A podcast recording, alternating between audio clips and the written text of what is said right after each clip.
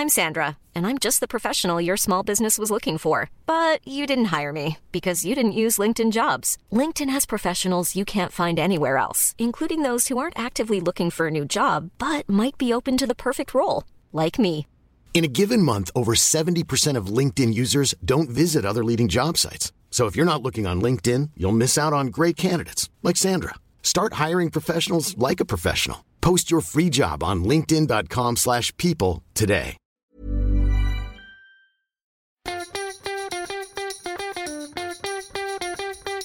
From Barangaroo Studios, the AusBiz COB is the key stuff you need to know about the day in business and finance.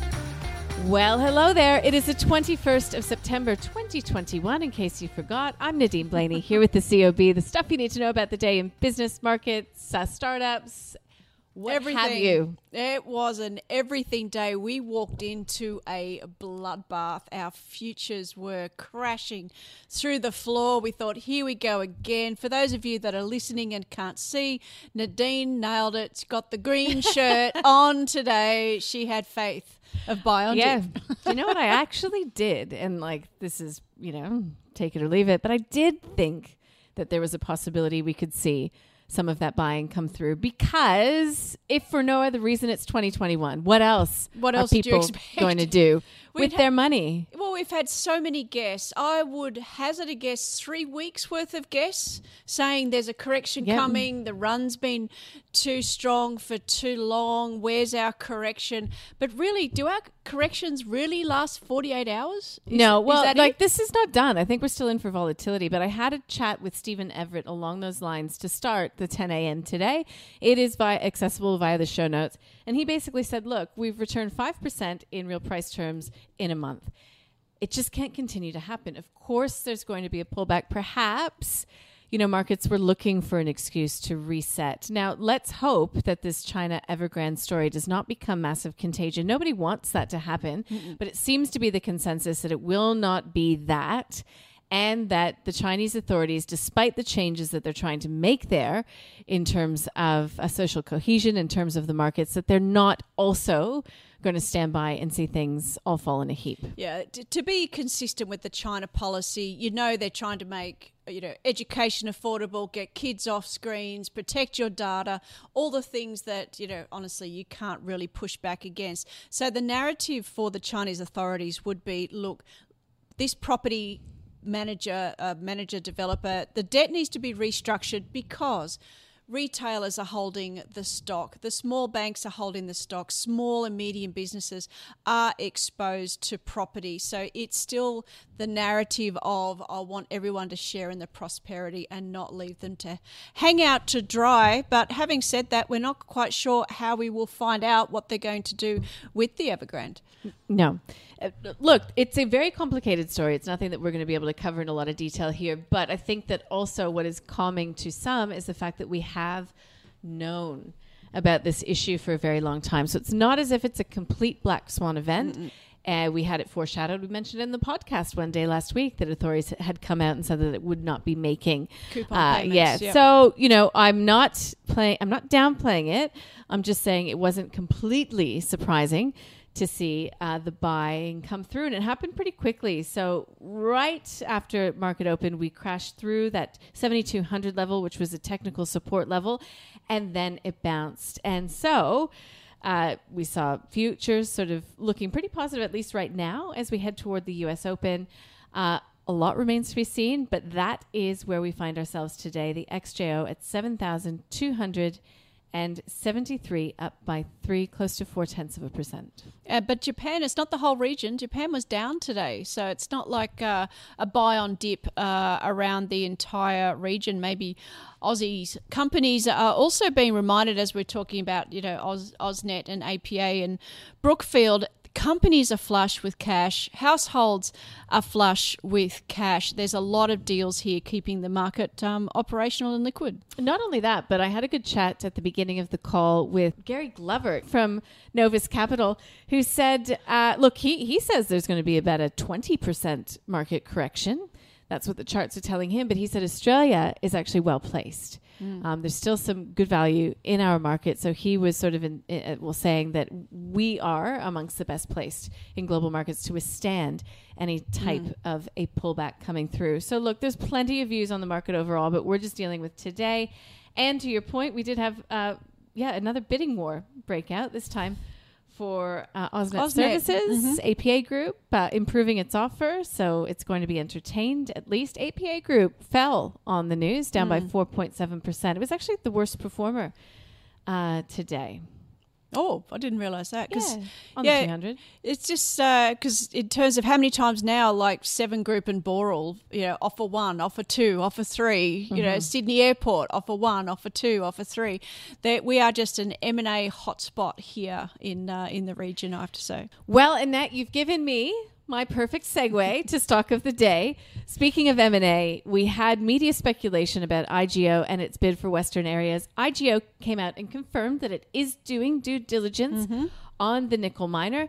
And uh, that was the stock of the day on the call. Gary Glover from Novus Capital and Kevin Robinson from Team Invest. Here's what they had to say about IGO. a great sort of performer here in the last sort of 12 months. Obviously, in that lithium space, it's sort of viewed as sort of one of the you know sort of top tier uh, sort of companies there. I think it's a good move to actually diversify here. So it's not all going to be lithium there. I think everyone's sort of uh, this lithium, like the like the iron ore, has had a pretty hot run here, and we've seen a lot of the hot commodities. Once they run up pretty hot, then they tend to cool off here. So I think it's smart by IGO to actually um, to be looking at uh, Western areas and diversifying. But I think the price of IGO here is too high at these, you know, up above nine dollars here. I I would be sitting back. I wouldn't be buying up here. But I think it's for the company, it's a smart move. We don't follow many miners, and the main reason is because uh, they don't have control over the prices of their commodity. Of course, they don't have pricing control. Um, but like Gary says, uh, new battery minerals are coming on all the time. I guess it's uh, very, very much in flux. There are lots of developments, there's lots of innovation in this area. It's very difficult to predict what will happen. In terms of IGO in particular, it doesn't meet our measures. It has very low return on equity, return on capital, and the stability of the uh, growth in earnings is very low as well. So, in terms of Team Invest, it's not a company that we look at closely. So, Annette, that's not going in the AusBiz portfolio. Oh, no mining today. No mining today. Look, if you like stock picks, how to protect yourself in a sell off, or three stocks to buy in a sell off, there's those interviews available to you via the show notes. We're going to leave equities because, Annette, overshadowed a bit, maybe for good reason, the RBA minutes. Yeah, it's well, we, we had both. We had RBA and RBNZ today. Nice, nicely summarised in my view in the newsletter today. RBA, I I thought I didn't just read the headlines. I thought the RBA was a little extra cautious this time. They did say that the downturn from Delta was deeper than they thought a month ago, and they did say that Delta would make meeting their targets a little harder than they thought earlier. So that to me was sort of probing the downside more than before. Obviously, they discussed taper or no taper. So that's why they said, look, we'll taper to four, but let's buy ourselves time over the summer.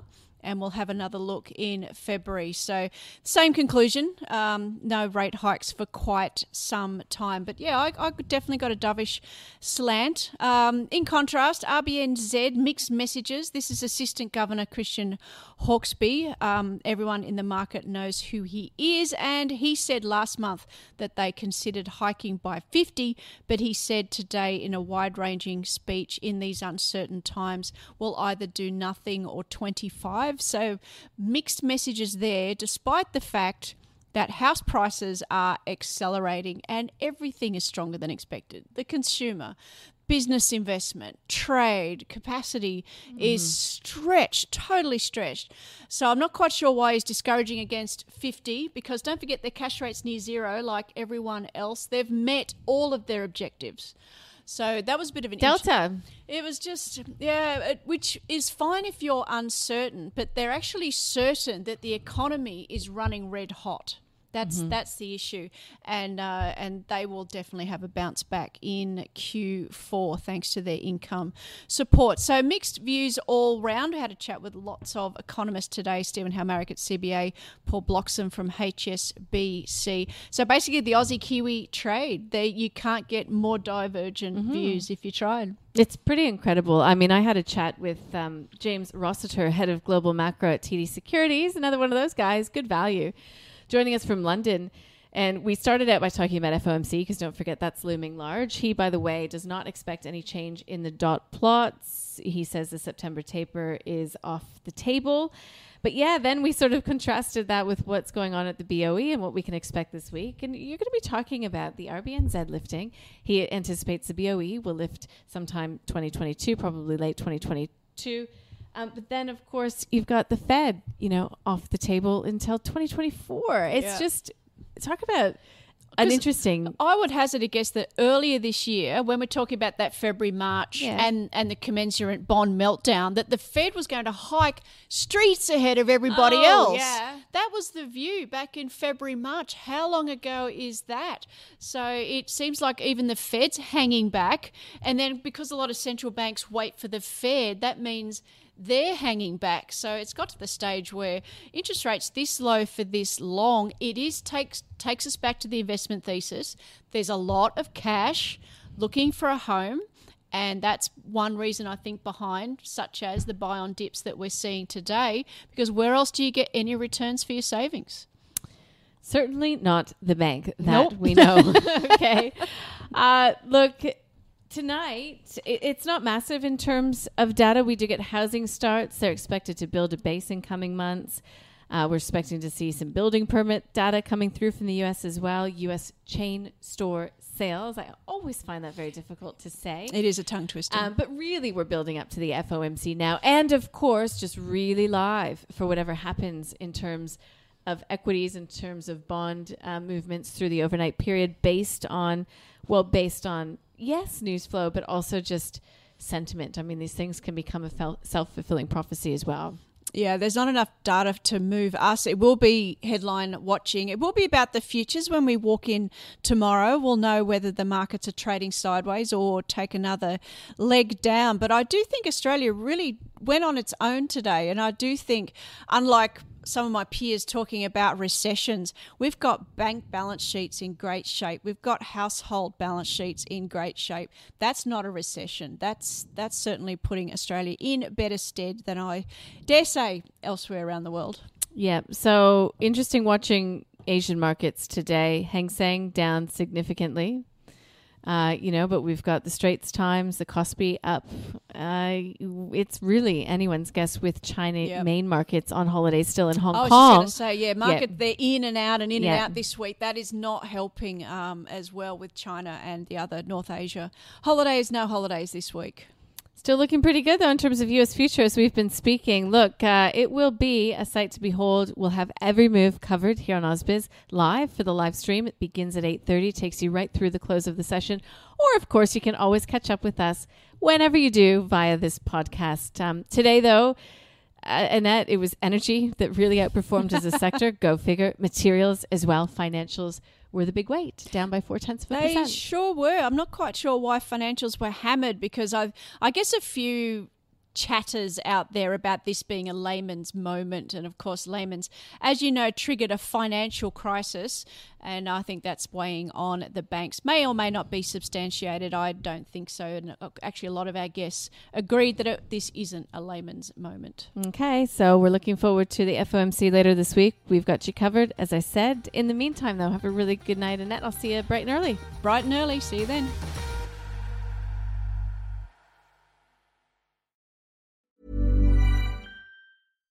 When you make decisions for your company, you look for the no brainers. And if you have a lot of mailing to do, stamps.com is the ultimate no brainer. It streamlines your processes to make your business more efficient, which makes you less busy. Mail checks, invoices, legal documents, and everything you need to keep your business running with stamps.com. Seamlessly connect with every major marketplace and shopping cart. Schedule package pickups and see your cheapest and fastest shipping options from different carriers with rates up to 89% off USPS and UPS rates. And with the Stamps.com mobile app, you can take care of mailing and shipping wherever you are. Make the same no-brainer decision as over 1 million other businesses with Stamps.com. Sign up with code PROGRAM for a four-week trial, plus free postage and a free digital scale. No long-term commitments or contracts. That's Stamps.com. Code PROGRAM.